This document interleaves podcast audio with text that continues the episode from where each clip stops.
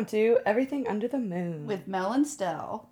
Hello, everyone. Uh, we are on our first podcast after six hours. We finally got our equipment to work, and now we're recording starting at eight fifty one p.m. we are going to be talking today about uh, a woman who was found, a grave that was found in Iceland from the Viking settlement age, uh, and I'm quoting.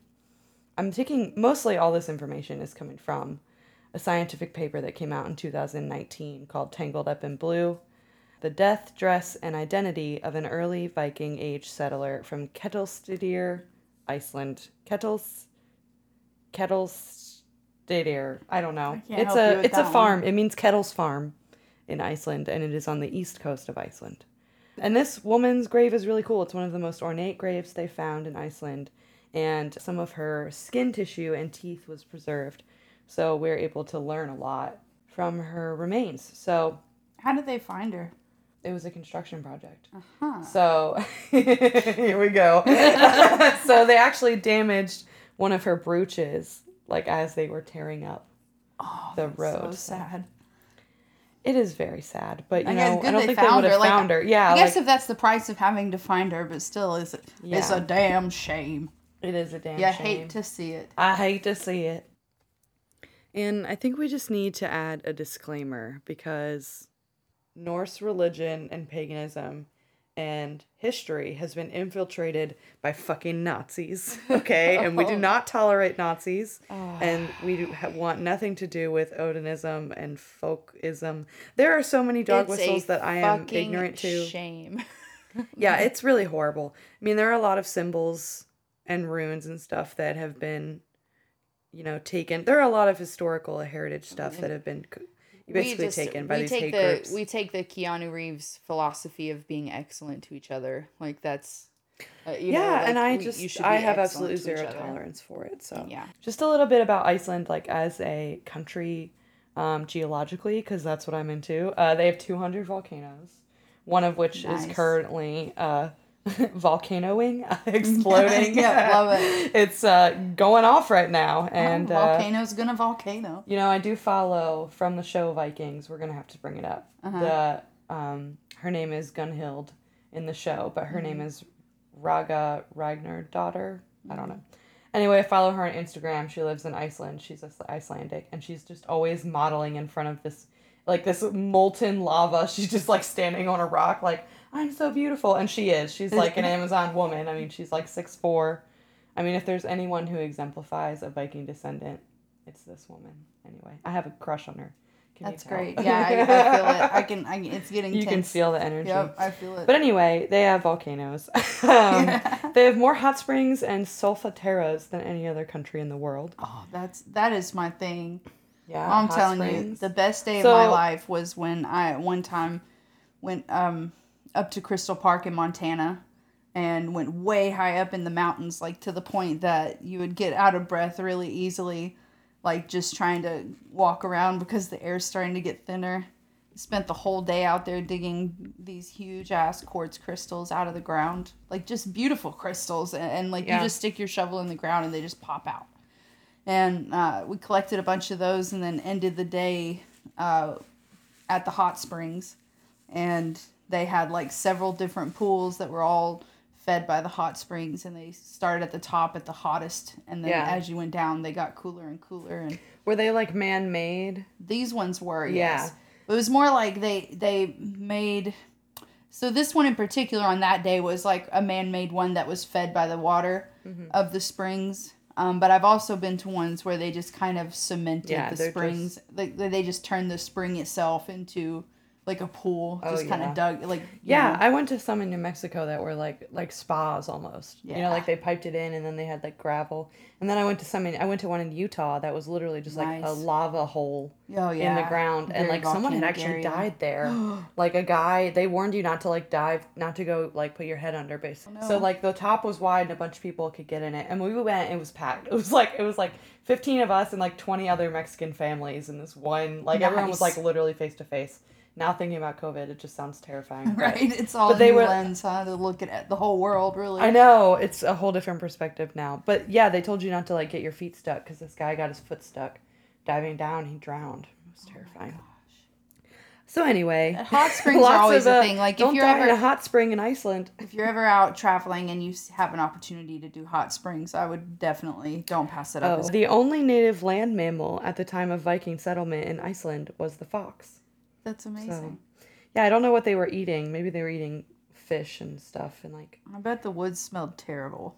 the woods. Yeah, What do you mean? with the fox fox piss, like the worst smell. I don't know. When I okay, foxes are one of those animals. So when I think of them, I think of how stinky their piss They is. are, and then there's people who try to keep them in their house, Yeah, and it's like, oh my god, your house is covered in that's piss. insanity. So like, so basically, the only mammal running around is foxes. Yeah, and they had uh, the only forest was aspen, or sorry, birch forest. What year? So it was- what year? What time? Time frame are we in again? Uh, the first settler supposedly came in 874, so 874 8. So there was a settlement found uh, on the east coast of Iceland near where the woman in blue was buried. And um, it's dated to the early eight, 800s. Sounds so weird just saying a three digit number. the 800s. So my theory on, there's a lot of different theories on how they got there. Um, basically, I, I think that the Norse probably had temporary settlements, and I got this idea from this paper. This is not my my genius shining through. Yeah. Um, I agree with these people that they probably had seasonal, like summer, uh, establishments on Iceland, and then would go back for the winter before they permanently settled there. I mean, it just makes more sense logically. Sure. Yeah. Um, so that's kind of how they got there. There's a lot of reasons that the Vikings came. You know, they were escaping taxation by King Harold Finehair. Uh, there wasn't a lot of land, farmable land in Scandinavia, so they were just searching for land to farm. You know, because the Vikings were really just farmers who would go raiding as like a hobby. like that's where Viking comes from. It's a it's Vikinger is the technical word or the Old Norse word and it just meant we're it was a verb it was like we're gonna go vikinger like we're gonna raid and pillage and go steal some shit nice. yeah she's buried with a lot of freya type goods so um, they kind of theorize in the paper that i'm reading that uh, she was probably a worshiper of freya and uh, we'll tie into my theory And freya. for the uninitiated, who's Freya? Uh, right. Freya is a Norse goddess of war, love, women's magic, uh, all beautiful jewelry, Sex. Sex, uh, all kinds of great, the best stuff in life, really. Um, Probably she- chocolate too, knowing her. Yeah, right. Like all the goodies in life. Um, Versace She- robes. she is known to uh, have a chariot of cats pulled by Norwegian forest cats. Love it. Uh, and when her husband is away, she cries tears of gold for him. wow. There's a 68% probability that the date of her birth was between 891 and 965 AD. So the the earliest settlers came in 874. Um, that's the like recorded date. So she was born well after the first settlers, and then the people from the 800s were like way before her, like those temporary settlers. So well, let's get into it. Let me start looking. I'm keep staring at my notes. Get, get technical. Um, yeah, Please, get technical. Awesome. When she was found in in 1938, she was from the clothes that that were preserved. They assumed that uh, she was a Norse woman who was of Viking descent, and that Okay. was what they assumed about her. It's only in 2015 when they found her uh, skin and teeth that had been preserved were they able to tell that um, her diet had been different and not necessarily that of a normal Norwegian person. They may also made some inferences from her jewelry. Uh, we'll later talk about the jet that she was found with that are, you know, from the Scottish Isles. And that we know that there were Viking settlements in the Scottish Isles around that time. So yeah, this is kind of in the point of the Viking period period. It's kind of at its peak, at least in my opinion. Like the Vikings in England and Ireland, um, they only really lasted for about 200 years after that. And then in 1100, uh, King Har- Harold, I think, I think the Viking period technically ends when King Harold, uh, like change does, converts to Christianity. Mhm. and they stop like they become one country rather than a bunch of because before they were they were just like a bunch of little tribes and clans like going out on viking raids like viking raids were probably just like six or seven or you know that's probably a small amount but like 10 to 15 guys you know of a clan we always see on tv like these epic They were battles just assimilated, huh? yeah, What- I mean they just were kind of grouped into one country and the the country technically converted to Christianity, but you know there was I'm sure there Uh, was a weird yeah. hybrid for about 500 years Mhm. because and obviously a lot still carried I'm over. sure that was a really pleasant time to be around. Religious upheaval. Oh God, I'm honestly that's one of the things I'm very happy for in our modern world is that there is religious strife, but there isn't like in my personal life. I'm kind of privileged yeah, I guess yeah. and I don't have to deal with it. That's that's what this comes down to. Yeah, well, that's great. there's a kind of a special reason why we have found some of her skin. You know, obviously, this is a thousand years old, and you don't just find a thousand year old teeth in the ground. They decompose way before that happens. Um, and especially in Iceland, the soil is especially, I think they said acidic, and it just it it eats up remains really fast. Literally eats it up. Her jaw and cheek were preserved because when she was laid on her left side in the ground, the uh, brooch that pinned her apron to her smock uh, fell against her face and cheek, and uh, that preserved the fabric that was attached to the brooch. the The copper alloy is what preserved the fabric in her skin. Yeah, but it has like antimicrobial properties, right? exactly. That's amazing that it was able to preserve flesh, cloth, and teeth for hundreds of years. Yeah, and I It doesn't even sound believable. It's like No, you're, you're kidding me. yeah, it it doesn't sound real and it blows my freaking mind. I mean, I just it obviously we're doing this whole thing about it because it's just so cool. So yeah, it preserved the fabric that was attached to the pin of the brooch and part of her cheek and one of her teeth or some of her teeth. And put that in a jar of formaldehyde and then found it again later. And um, we can tell a lot of things from her teeth. So they basically can tell when she moved to Iceland because of how her diet changed.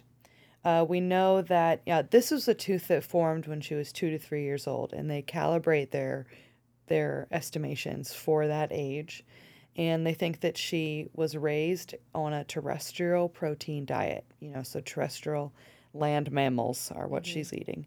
At between the ages of 5 to 10, her diet significantly changed from terrestrial protein to half marine and half terrestrial protein. So she's essentially eating half fish now. Okay. So um, they presume, they make a couple assumptions.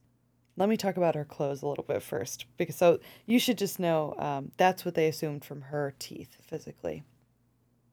There were four types of fabric found attached to her brooch, which kind of speaks to her wealth. Um, the first type they determined was a serk, and that's the word for like an undershirt, you know, like a linen kind of smock. Like it was really what women wear for wore for thousands of years under their fancy dresses was like a linen underdress.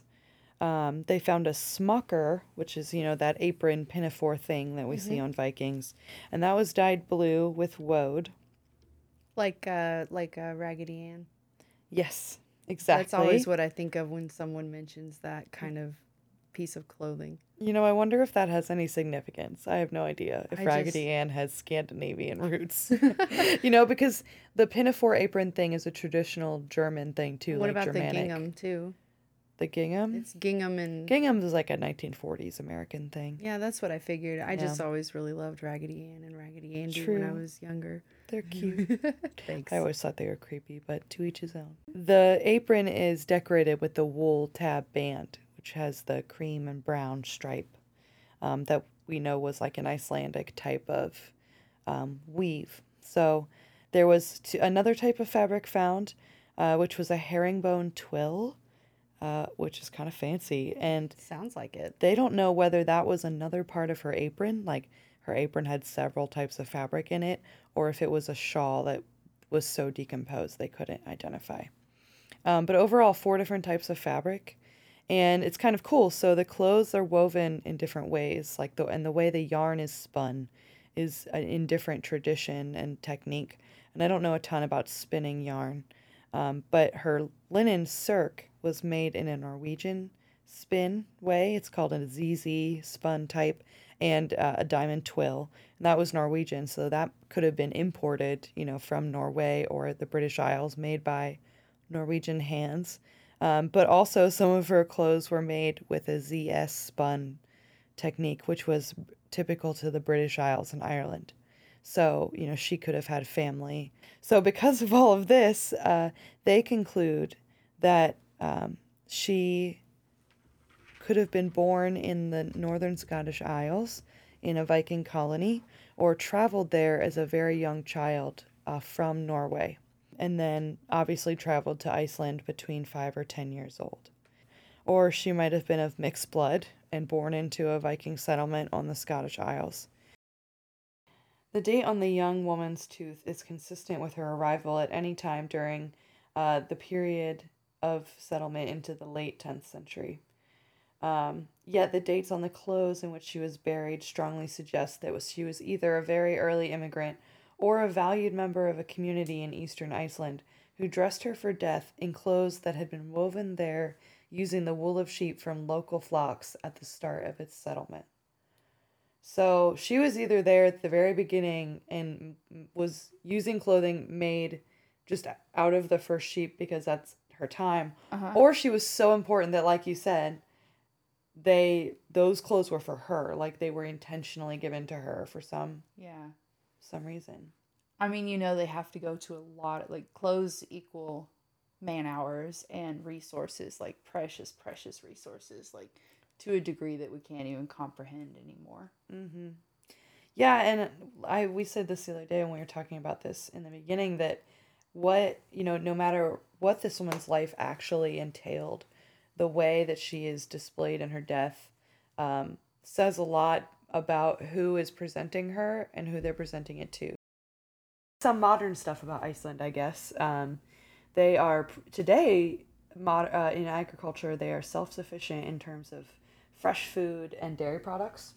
So that's kind of cool. Uh, they're also, you know, all of their like major cities are powered with like geothermal energy and stuff. But uh, they do have like the highest emissions of like any country or something like that. I can't remember the exact statistic, but they they use a lot of energy despite you know their like clean energy practice. So uh, who knows what's going on in Iceland? It's kind of it's amazing that such a small country would carry that weight. You know. Uh, my favorite fact about Iceland is that it is the only place in the world that you can watch the continental crust spreading.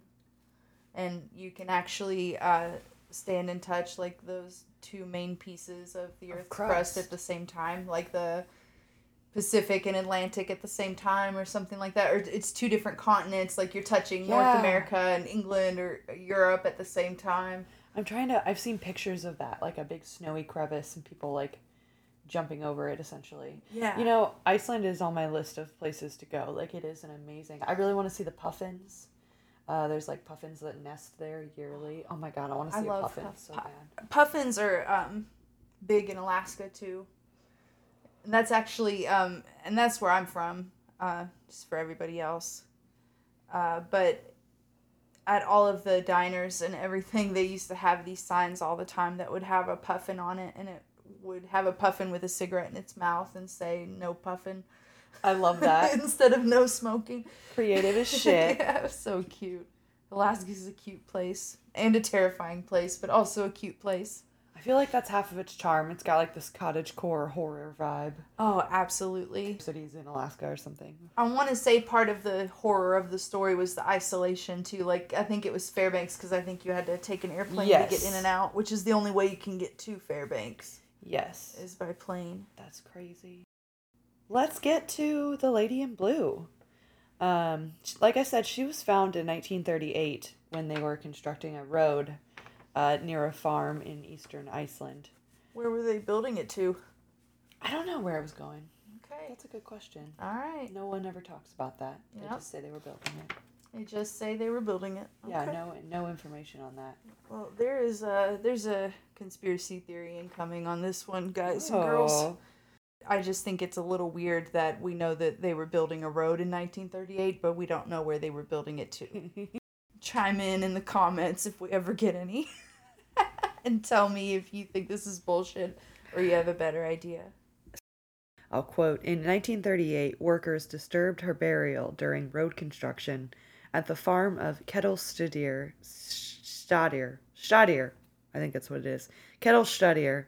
Soon after, the grave was excavated by the National Museum of Iceland, revealing the partial remains of a young woman buried with the items of Viking age Norse clothing and dress.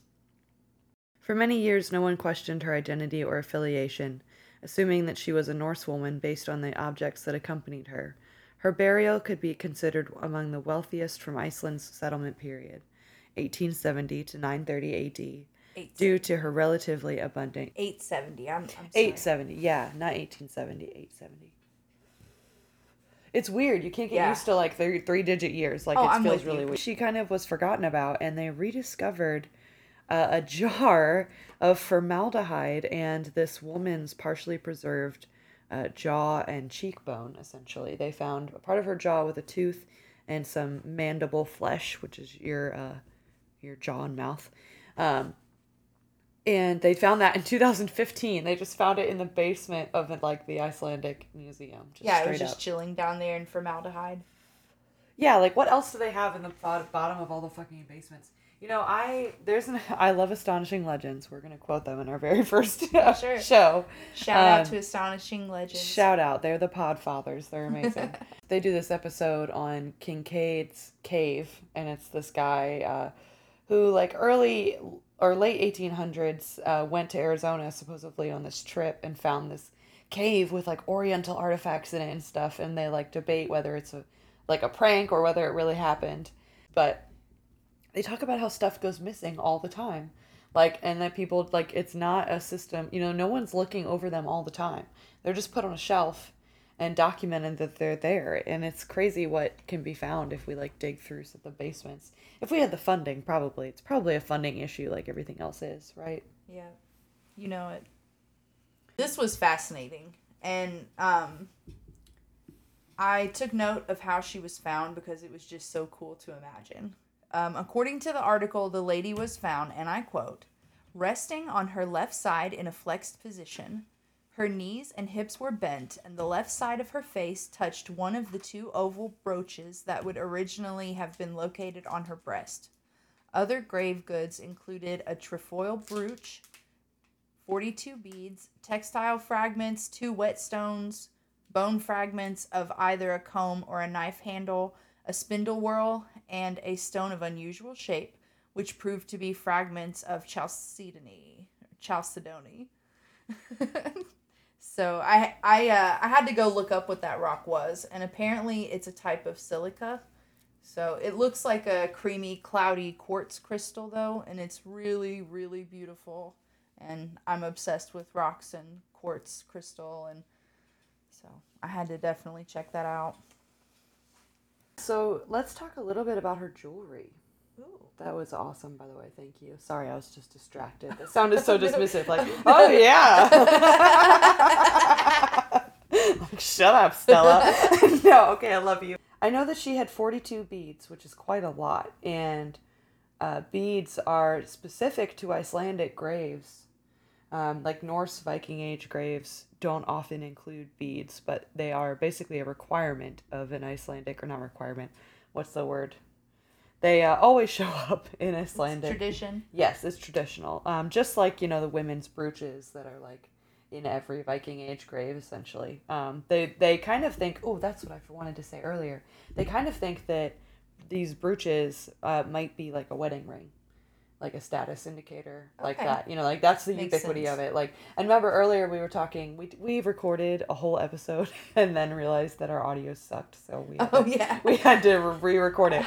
I already Um, blocked that out in my memory. but it didn't It happen. did not happen. it didn't. Um, but we talked about, you know, what if someone like like found one of our skeletons in a grave in, you know, a thousand years, what would be how would they determine our wealth or our culture? And it would probably be our jewelry, right? Like that's the one thing that a lot of people are buried with is like maybe their wedding ring or like some some either something beautiful, even if it wasn't necessarily uh, personal to them but that's because that's how we bury people in our culture and i just that's what i love so much about this story is like imagining what she how she was as a real person. I mean, I'm an I was a historical interpreter for a long time, and you learn how to get into people like historical people's frames of mind, and that's what I love so much is just imagining what this woman's life was really like. Uh, I have a theory that I mean, after what we've read and kind of putting a context um, to what would have been going on around her in her life, I feel like she was some sort of spiritually significant um, person. Like some, I can't, I don't have any proof for this, but I just get the feeling that she was like a seer or you know, some sort of wise woman, maybe somebody that had been picked for it from birth. And like that could also explain how um which I don't know if we mentioned this or not, but her clothes are older than she is. So the clothes that she are she's wearing are like particularly designed for a burial purpose and they are actually older than the woman who's wearing them, which opens up all of these questions of you know where did those clothes come from? What's the significance of that? Like why hold on to something for so long to use it for this? Which if she were some kind of maybe let's say mythical figure or uh, mystical figure in society um, that maybe it was something that had been decided from birth. Maybe it was uh, you know maybe there had been some sort of sign and uh, that was to be her fate but it's really sad to think of her being uh, dying obviously in the spring of her beauty like her bloom Yeah, i wonder what she- she would have gone on to be They estimate that she was uh, 17 to 25 when Oh. she died. it's the And best time yeah, I mean the prime of your, your of your life. I mean, especially in that era when you probably lived just a little bit shorter. I don't their lifespans weren't horribly short. Um, but yeah, I God, I had something amazing to add that to that, and I totally lost it. Well- Oh, can I tell you my my theory? yes I'm gonna I'm gonna go with a little less mundane, but still a very important, like cool to me theory. sure I think that she might have been. Um, I don't think that she might have. I don't think she might have been a Viking woman, like from Norway. I think she was probably born in Scotland in a Viking colony. Maybe she was half, you know, Scottish. Maybe she was the daughter of a slave or a slave herself. Uh, I believe that she became a married woman living in a Norse culture who adopted the culture, and that she was a very powerful woman.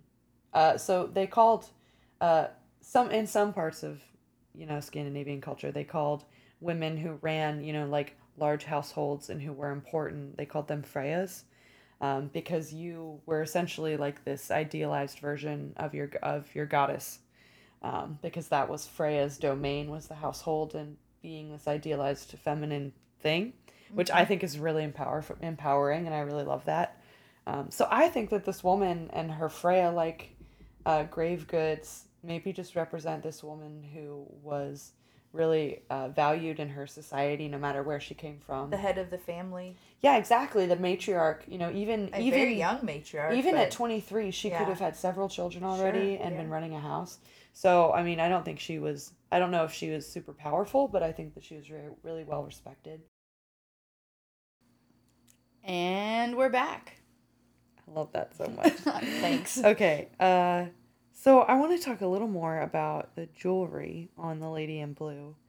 Um some of her beads were made of jet and uh, or lignite. And uh, jet was found only found in southern scotland and england i guess at the time. And she also had a large amber bead which they think um, might have come out of england. There was around um, actually viking jorvik there was like amber mines which is kind of cool. Uh, freya's necklace bring bring in someone. I'm butchering all these words. Bringing some in nope that's even worse than before. Uh, it's made of either amber or gold they think so in the myths. So that's kind of cool. So yeah she um, has that connection to scotland and so they kind of make this conclusion. Uh, at the end they'll wrap everything up nicely but they essentially say that she she was probably born in scotland or uh, moved there as a very young woman so. Oh yeah, it, you know I actually, um, I looked a little bit into this too, and I think it all fits into, you know the, uh, let's just say uh, suffice to say it makes sense, Okay, that's all I want to say for now. It makes sense. Um, before I, I, I want to describe her brooches a little more because the symbology is really cool.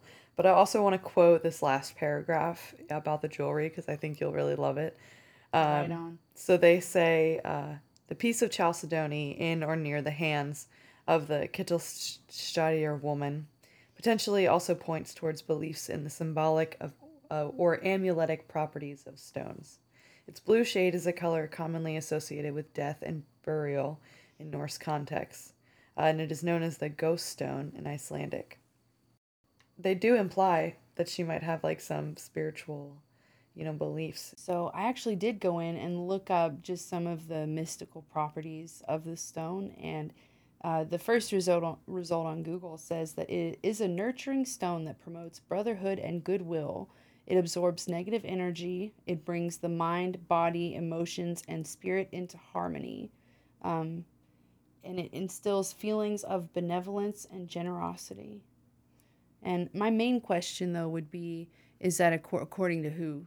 You know, because I, I mean, Yeah. how common is this rock? I mean, is this, is, it looks to me from the pictures, it looks like it would be found on every continent in the world. Yeah, and that's It's a type of silica, so it can't be that uncommon, right?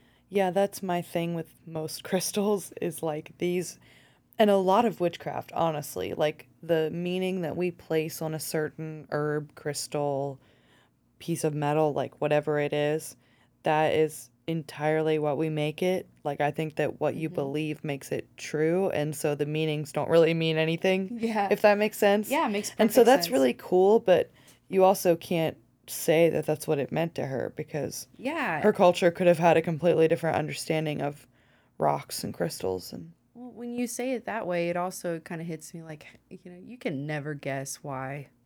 You, you can never really guess why somebody does something that's why it's so hard because we're human beings. in anthropology you know because we're human beings and, and we have up. we have creative minds that make things up and and make new cultures and ideas and and this society we we can learn all we want about what we found and what we have written down but we have zero idea what it was like to actually live in it and the intricacies of it. And that's what's so cool about it you know? Oh and blue uh, is interesting because blue is like a color of burial they think um and death in Scandinavian culture, something like 65% of women buried in Iceland are wearing blue and 31% of men. So that's pretty cool. Who knows? I mean, I wonder if blue was just like a formal color or mm-hmm. if it actually means death, you know, because like Yeah. our perspective is different. Yeah, absolutely. I'm also imagining like the I- I'm still just I can't get over how the fact that those clothes that she's buried in are older than her. It makes me wonder like Yes. did she carry them with her throughout her life? Mm-hmm. Um, or do you think, uh, you know, like taking it from settlement to settlement, which obviously, you know, I, I know we've talked about before that uh, they know from drilling into one of her teeth and her jawbone, Yeah. um, all of the various times in which her diet changed throughout her life.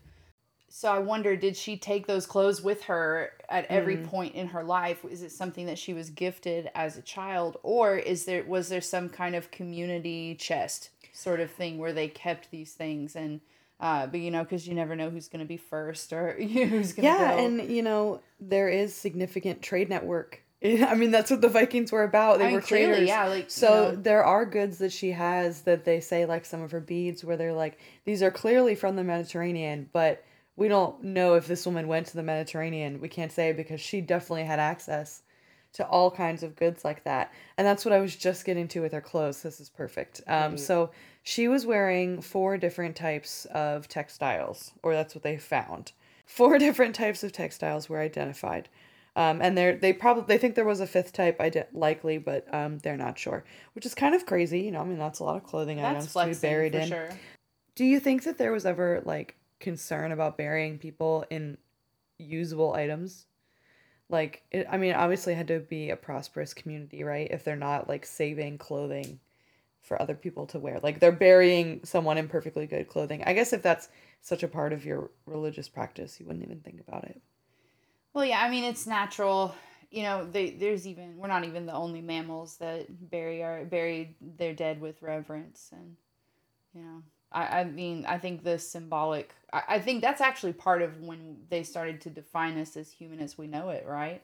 Um, the first uh, signs of early ritualistic practices in humans of burying, um, burying people with tools. Yeah. Um, and, you know, things like that. And I know there's even pits where they would put, throw the bodies into pits and they would throw like maybe their own tools or you know something connected to them down into the pit Did with you? them. I just saw the other day. I should have read the article and saved it, but I saw an article about a woman. They found like a cave woman who was buried with a puppy. Like she was buried with her head resting on her dog, Oh, and it's like with the earliest example of uh, domestication. yeah. It's really beautiful. It makes me want to be buried with my dog. I think I'm gonna like if my puppies die, I'm gonna cremate them and then have their ashes buried with me. Is that creepy? Uh, I don't judge anybody on that kind of stuff. I mean, no, like that. There's so many different. There's no normal. Yeah. There, it's all made up. Everything's fake. A- Absolutely everything we do is made up. Yeah, nothing matters. We're just apes on a rock, honestly. Meat bags. but she was buried in blue, like I said, which is a color commonly found in death. Um, she did have a lot of her beads. They were yellow eh, or probably made to look gold or bronze when she was wearing them, but then now they look yellow. And that was a color highly, strongly associated with Freya. So just a little more evidence that she might have been a worshiper of Freya or, you know, in some way, some way important when it came to um, that part of their religion. you got more to say? I want to go back to clothes? her brooches because her brooches are amazing. They like so these are the ubiquitous brooches that like you see on any historical reproduction. We found them in a ton of Viking graves all over the place. And they're huge, they're kind of oval shaped. The symbolism of these things is awesome. Like so it seems a little crude when I first heard about it. I was like, "Oh wow, that's kind of like ugh, gross."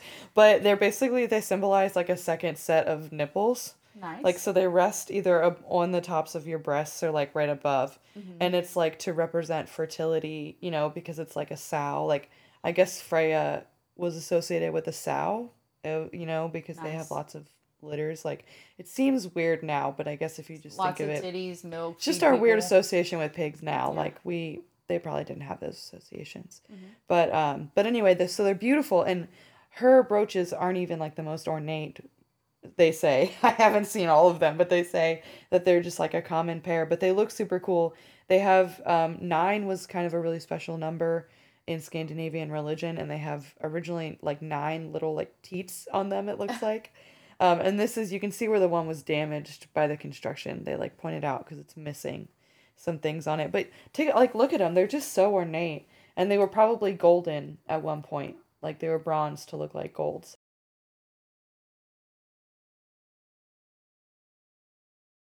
They used uh, tissue from one of her teeth to estimate her time of death, and to assess whether the clothes were um, contemporary to her burial or heirlooms uh, given to her as a ritual. Um, the dental was take the dental sample was taken from a tooth that formed when the woman was two to three years old. Um, and you know, there's like a whole page of what they actually did to it with all of these like chemical names and stuff. And I just, it's very intense. That's wild.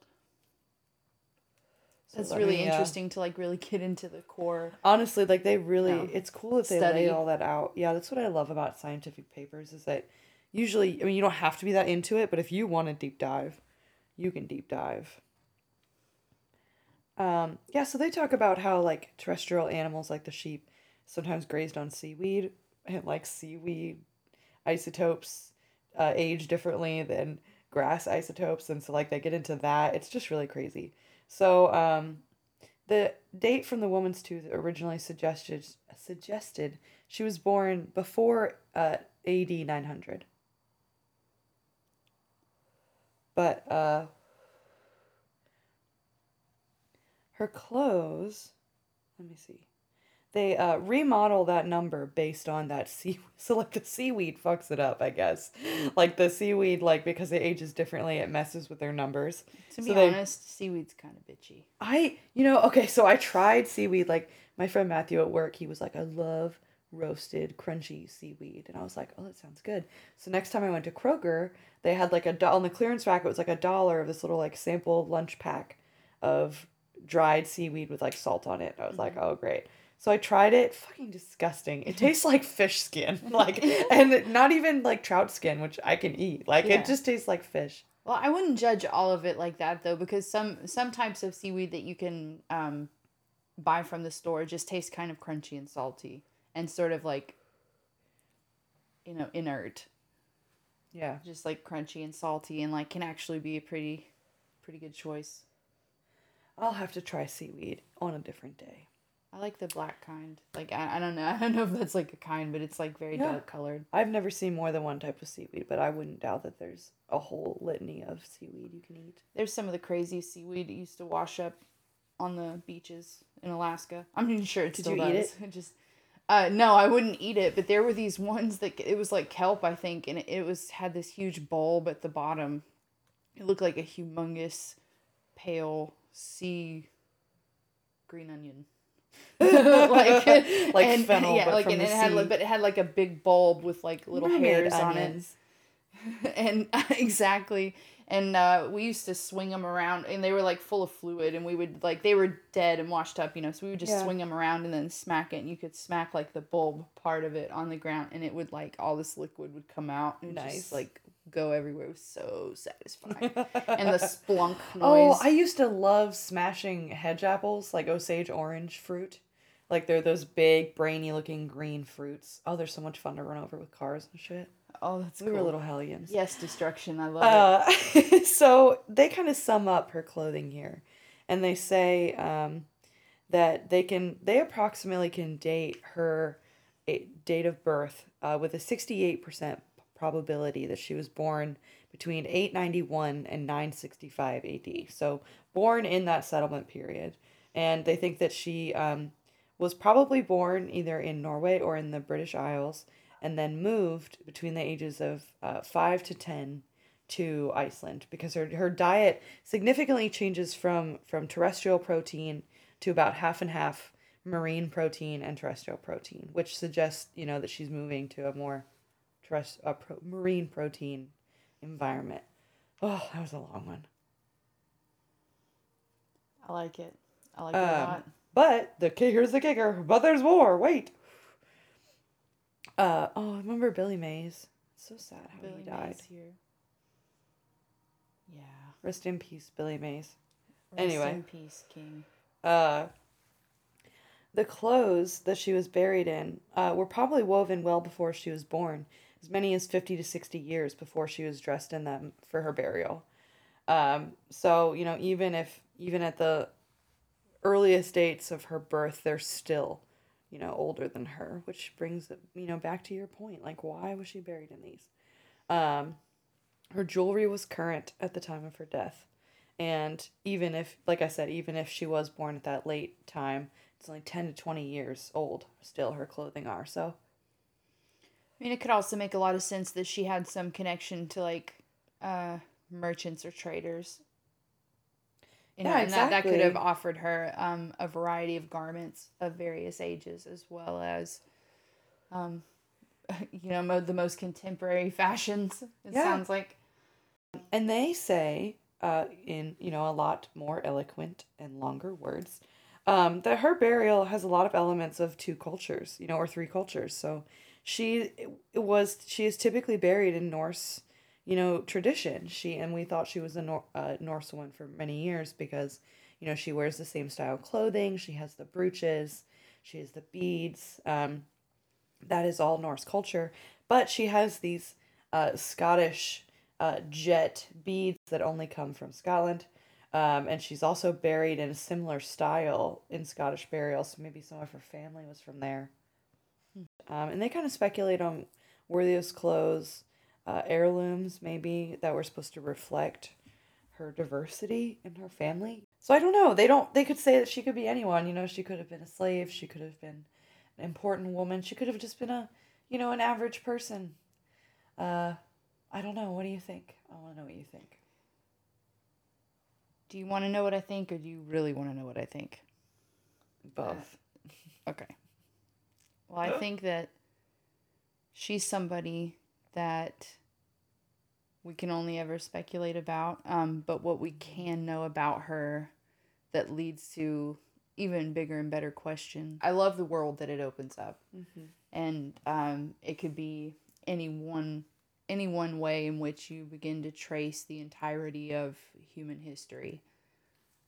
Um, and I just like to think about the things that kind of don't change. Like there's so many things in common that you know that I feel like persist. Like I just would love to be buried like that if I was gonna be buried.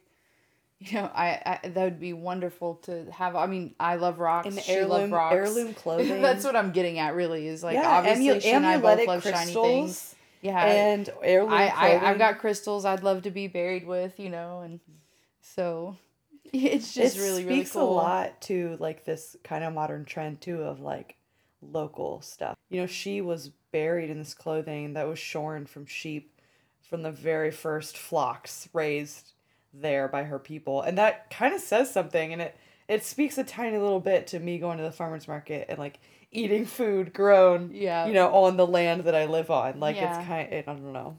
Gives me those vibes. I get the sense though too with obviously as much as she had traveled, she was clearly very well traveled, and Yeah. uh, you know, And as a child too. yeah, Like, traveling go- as a ch- as a child, that's exactly, crazy. and that's why I was suggesting like maybe the connection to being a merchant because like Mm-hmm. a merchant family because then that would make sense why you know it would just be an easy way to explain why a child would be traveling around.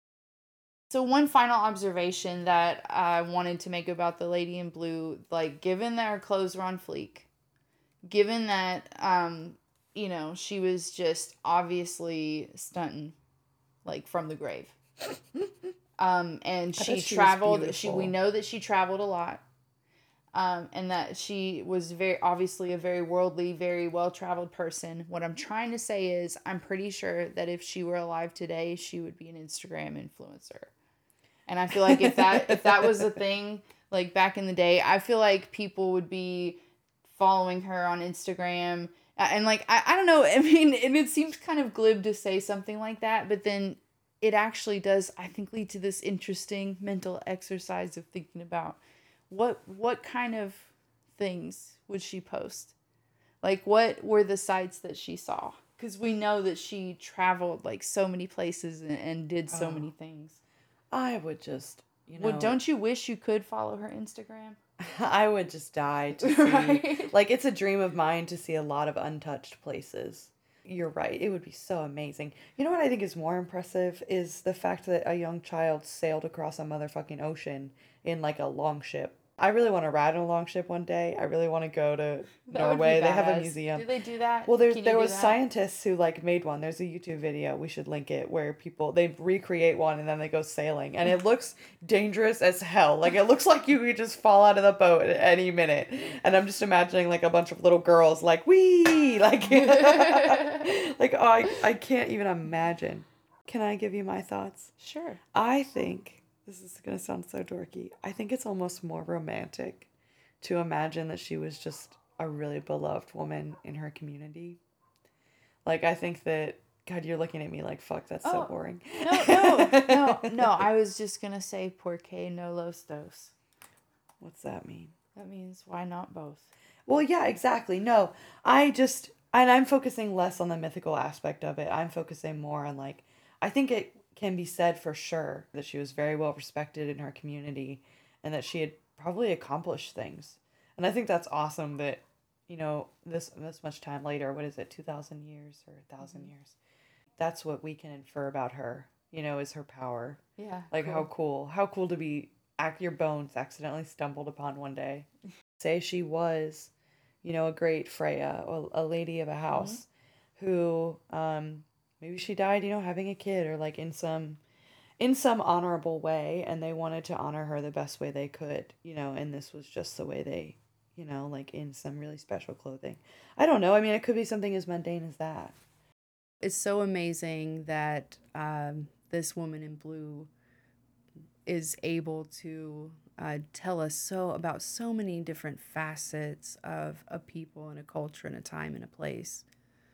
Um, so I guess we were just really lucky that um, she wasn't destroyed and that um, she was able to tell her story.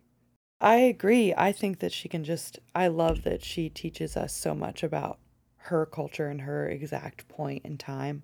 And, like, I mean, what kind of fate that preserved, you know, her teeth just so we could learn that much about her. So thanks for listening to Everything Under the Moon with Mel and Stell.